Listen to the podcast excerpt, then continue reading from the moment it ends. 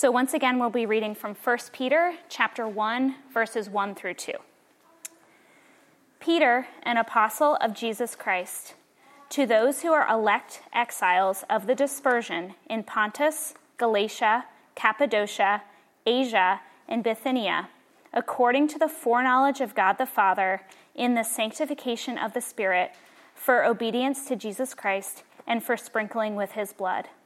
May grace and peace be multiplied to you. This is God's word. Thank you, Betsy. Well, Doxology, it's good to be back with you. If you are new visiting us for the first time, a special welcome to you. My name's Steve. I'm the lead pastor here. And as Luke mentioned at the beginning, wherever you're at on your spiritual journey, if you don't like Jesus, if you don't know who Jesus is, or if you've been in the church for a long time, we're really glad that you're with us.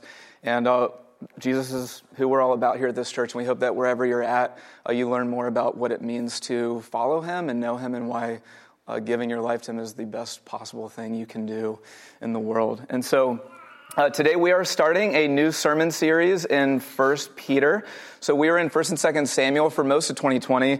You'll see that 1 Peter it's a very different feel from Samuel because it's a letter rather than narrative. But even though it was written 2,000 years ago to people halfway across the globe, it'll be shocking, I think, to you guys how relevant it is to us in this time and place. And so at this point in the sermon, especially when a new book is being introduced, this is usually the time where the preacher is supposed to give you 5 minutes on why this book matters, what you're going to see in it, why it's relevant to you, and so forth. But fortunately, Peter's introduction does that for us, so I'm just going to let Peter's intro do the work. It's rich, even though it's only 2 verses, but we'll ask just 2 basic questions of this intro, and that'll reveal to us a lot. Okay, so first we'll just simply ask, who wrote this letter? Who wrote this letter? And then number 2, who is the author writing to? Okay, so who wrote this letter, number 1. Number 2, who is this author writing this to? And as we answer those, we'll learn a lot and be changed a lot is my prayer. So first, number 1, who wrote this letter? And you don't need a seminary degree to answer this question because he tells you in the first word of the letter. Peter, an apostle of Jesus Christ. Okay, so this is the apostle Peter. He was in Jesus' inner ring of 3 closest friends, and he calls himself an apostle. So apostle literally means sent one. And in that sense, you and me here, if you are a Christian, you are a small a apostle in the sense of you have been sent by Jesus as his witness into the world. But that's not what Paul means here when he says he's an apostle. When he says, I'm an apostle, he's referring to himself as a capital A apostle. So there are only a few capital A apostles, 13 of them, including Paul and Peter himself. And these were individuals who were personally commissioned by Jesus Christ to establish the beginnings of Christ's church as it moved forward. And so as Peter writes here, he is not just a dude pontificating on life or giving you his 2 cents about what he thinks about spiritual things. As Peter writes here in this letter, he is writing with the very authority of Jesus Christ himself. Okay, and the era of the apostles ended when the initial 13 died and passed away. And I bring this up briefly because there are still people in the church, often in positions of leadership, where they will call themselves apostles, like in the sense of that Peter did, where they might get up to a church and say, I'm an apostle in the sense of I speak like on par with Scripture. So my words that I'm saying right now are the very words of God. And so if you walk into a church and somebody walks up front and says, I'm an apostle, and today we're going to blah, blah, blah, you should respond with, and I'm leaving, okay? And turn around and walk out the door, okay? Because they're not, who Peter was and who Paul was and who John was. And I'm bringing this up because as we read this letter, to the degree you understand, Peter's words are coming to you in the exact form and way that Jesus himself wants them to come to you. To that degree, you're going to allow yourself to be confronted and matured by these words, many of which are often very hard. But also to that degree, you're going to be able to be awed and comforted by the words in here, understanding they come to you with the same authority as Jesus Christ. Okay, so that's the first part. Peter's an apostle. But second, I love the fact that this is Peter.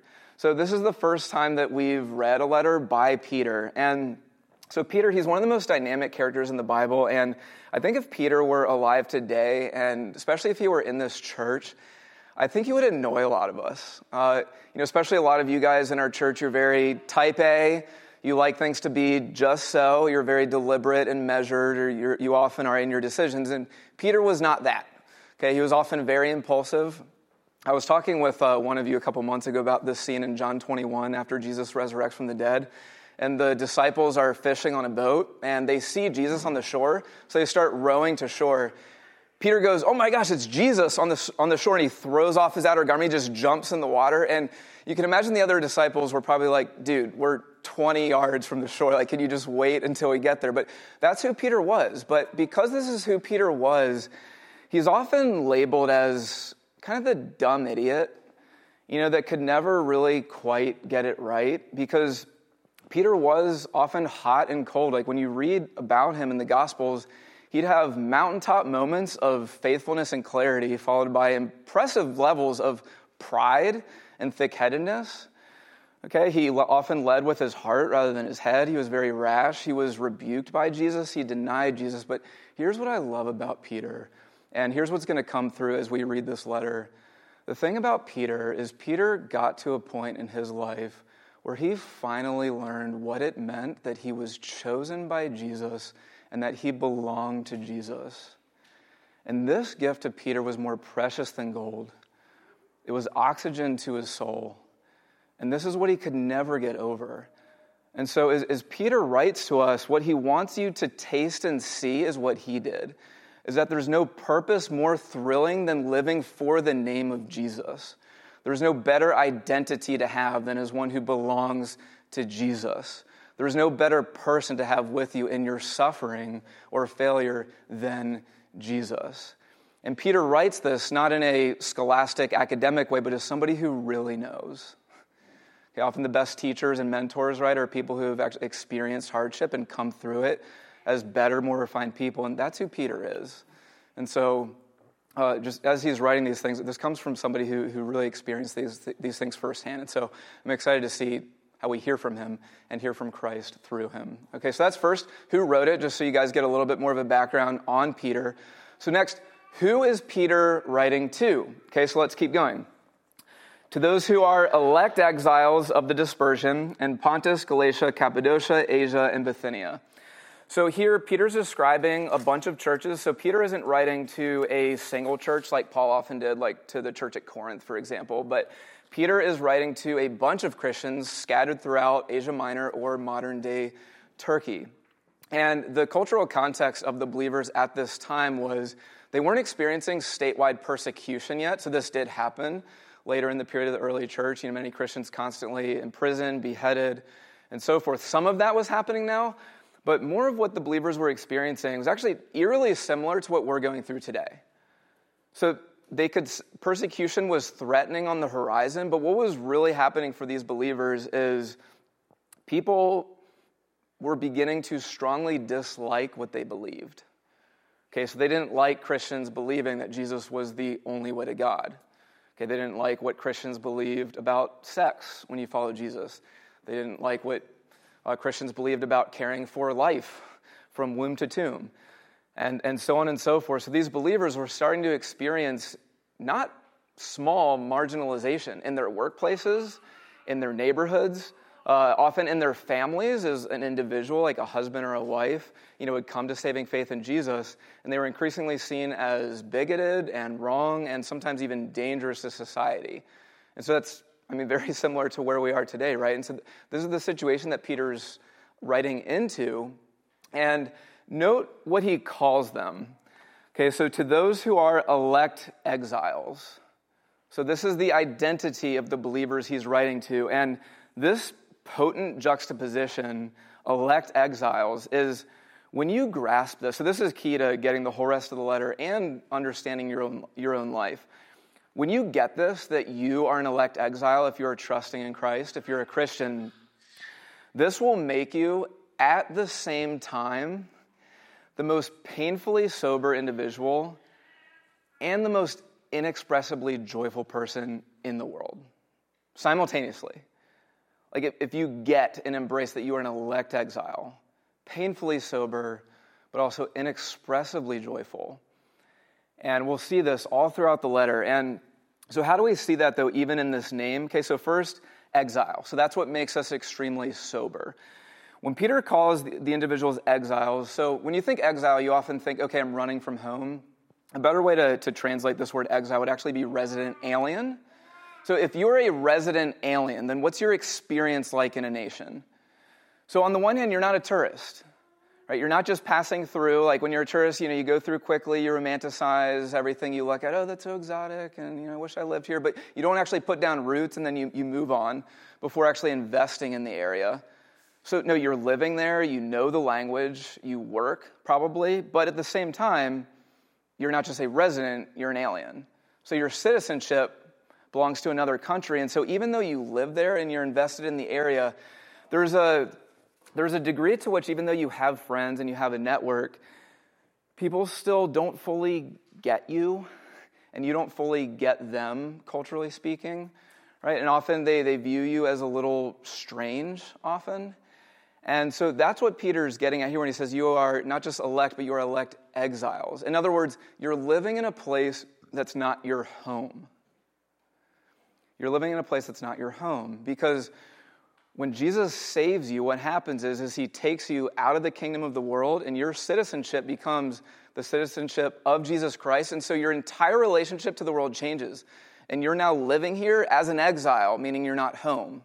So what happens when, what's home? Okay, home is where everything fits. When you're at home in the full sense of the word, right? The design of the house, the furniture fits you, the bed is just right. And most of all, the relationships are filled with light and warmth and love in a real home. But when you're not home, it's where things don't quite fit you. And so that's what Peter's getting at. When you understand that you're in exile, this world no longer fits you. And here's why I'm spending so much time, because when you get that you are in exile, it does a number of things, but one of the things it does for you is it makes you a far more steady person. And here's what I mean by that, because so much of suffering, so much of the pain of suffering comes from the pure shock of it, right? So if you lose your job, or you have a hard time, you know, like having career success, quote unquote, in the way you want. Or if you find out that a loved one has a terminal illness, or if you're having a hard time like fulfilling the dreams that you have, right? A large part of the pain of that is either A, just the surprise that it's actually happening, or if you're honest, often it's a sense of entitlement. You know, right? Like if God really loved me, he would be doing this for me. But Peter's saying, no, you're not home. So, of course, everything isn't going to fit. Like, of course, you're going to suffer. Of course, you're going to experience relational difficulty. Of course, you're going to experience marginalization from unbelievers. Of course, you're going to experience all kinds of trials and tribulations, because this isn't your home. And so the sooner you understand that this isn't your home, it'll save you from a lot of angst and anger. Because so it's one thing to long for things, right, and cry out to God for things, but think about how much of your anxiety or your anger comes from subconscious givens that you have in your life. And when these givens aren't given to you or threatened, you get anxious or angry. So for example, one of your givens might be, I should be experiencing career success in a particular way. Another one of your givens that you just assume should happen, maybe you're married and you have kids, and you assume, okay, my kids are going to grow up and be great and go to a good school and so forth. Or if you're single and you want to be married, it may be a given for you, well, of course I'm going to get married. But what happens when these things don't happen in the timing or the manner that they should is we start to get bent out of shape. But Peter's saying, remember, you're not home. Okay, nothing will fully fit until you get to the new creation. So yes, pray for these things, long for these things, but if you fall into a pit of despair or anger that you can't get out of, it's because you've rooted your citizenship in this world and expecting it to be home for you, rather than the citizenship of Jesus.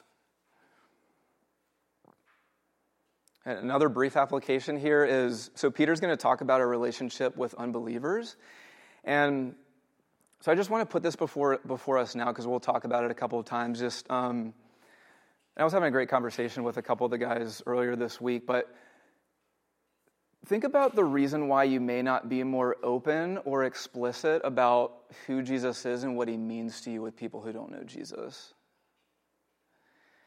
And if the answer is, well, because I don't want them to think I'm pushy, or they're going to misunderstand me, you know, or maybe they're going to think I'm bigoted. What you're doing, right, is you're not embracing the fact that you are in exile. And Jesus says himself in John 15, when he's talking to his disciples, he says, if you were of the world would love you. Okay, so if everybody likes you and loves you and thinks that everything you say makes sense, it could mean because you're displaying to them that you are very much of the world. But Jesus says, but because you are not of the world, but I chose you out of the world, therefore the world hates you. So Jesus is saying, when you live for me, of course you're going to be misunderstood. Of course there's going to be things that just don't make sense to other people that you're around. Okay, so that's number one, is we are exiles. And that's what should make us very sober about the hard realities of life. But second, we are elect exiles. And so, emphasizing the word elect, this is what should make us the most joyful people on the planet. And as I talk about this, guys, there's going to be a lot of things I don't say, and depending on your background in the church, you might have a lot of questions, and so what I plead with you to do is to not be silent, but to please ask questions if you have them. But for today, I'm just going to present to you what Peter's saying. Okay, so Peter says, you are elect exiles of the dispersion, and then in verse 2, he says, then he tells you how your election happens. According to the foreknowledge of God the Father, in the sanctification of the Spirit, for obedience to Jesus Christ, and for sprinkling of his blood. And so what Peter is saying here is, okay, so here's how your election happens. Here's how you become a Christian, in other words. First, according to the foreknowledge of God. So foreknowledge here doesn't mean God knows that you are going to become a Christian. No, foreknowledge in the Bible it has connotations of being far more planned and intensely personal. So in Acts chapter 2, verse 23, Peter's giving a sermon at Pentecost and says, Jesus was delivered up to the cross according to the definite plan and foreknowledge of God. Meaning Jesus' crucifixion, God didn't just know about it ahead of time, but God made it happen. He planned for it to happen. So there's a planning with this foreknowledge, but also it's intensely personal, because oftentimes knowing in the Bible is not just understanding data, but it's intimacy. So Adam and Eve knew each other, and they gave birth to Cain. You catch the drift? Okay, intense intimacy and knowing. But here, when Peter says, according to the foreknowledge of God, he's using the same word that he uses later in chapter 1, verse 20, to describe God's foreknowing of Jesus before the foundation of the world. So God's foreknowing of you is as deep and personal and intimate that he has for his son, Jesus. I don't fully understand that, so I'm going to keep going, okay? So next, he foreknows you, okay, and then in the sanctification of the Spirit.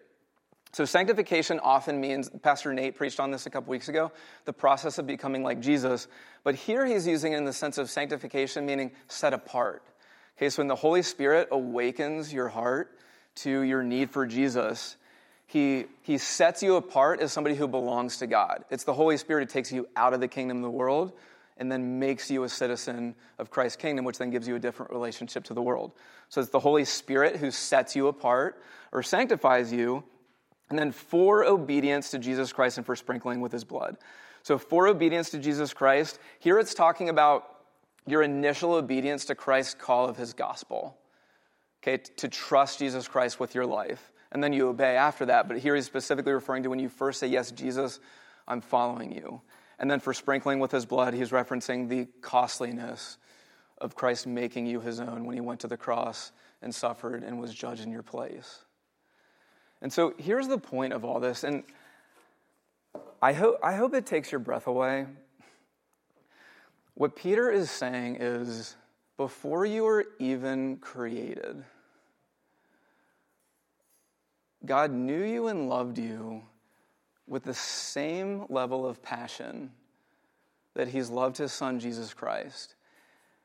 And then every single member of the Trinity, the eternal triune God, has been at work in saving you, in bringing the gospel to you, in opening your heart to want to believe. And so if you believe in Jesus, this is because the whole triune God has been at work in your life from before you even existed. And now, do you need to make a choice to trust Christ? Absolutely. But to even be able to make that choice necessitates Christ's work in your heart before it can even happen. Because that's how much we want to be our own saviors and lords and masters of our own lives. And so many people and so many genuine Christians, it's sad because so many individuals so do not want Peter to be saying here what he's so clearly saying and what Jesus says. We just read in John 15, I chose you. That they do so many gymnastics, okay, to make it to where Peter's not saying that God actually chose you. But Peter writes this at the start of the letter, not to make you uneasy, but because it is the most comforting reality about God's character and about your life.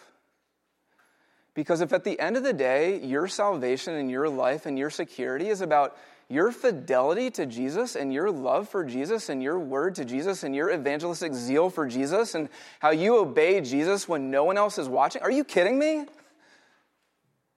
You and I have no hope. But if your salvation and life and security is about Christ's commitment to you, and it is, then that gives you rock solid assurance. And going back to who's writing this letter, do you know who appreciated this assurance more than anybody in this room? Peter. Because Peter, more than anyone else in Jesus' inner ring of friends, except for Judas, had the greatest betrayal and breach of faith. All of Peter's life. Jesus loved Peter. Jesus was patient with Peter. Jesus, Elder Candidate Andrew Workman preached on this a couple months ago. Jesus grabbed Peter's hand when he was drowning in the sea. And at the end of Jesus' life, when he needed somebody, anybody, to step in as the mob was shouting, crucify him, somebody to step in and say, this isn't right, what was Peter doing? He wasn't even just not stepping in. He was off in a corner saying, I don't even know the guy. And calling down curses on Christ.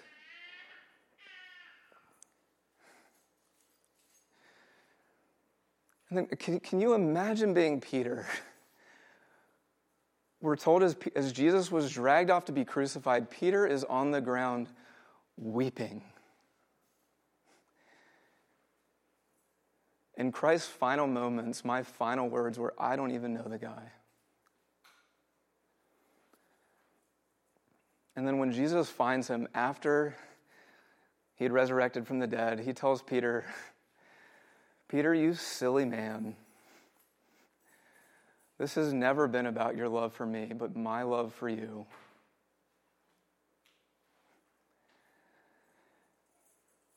And so because Peter knew that Jesus chose him, and it didn't matter how weak Peter's faith got, Peter belonged to Jesus from eternity past. This was more precious than jewels to him.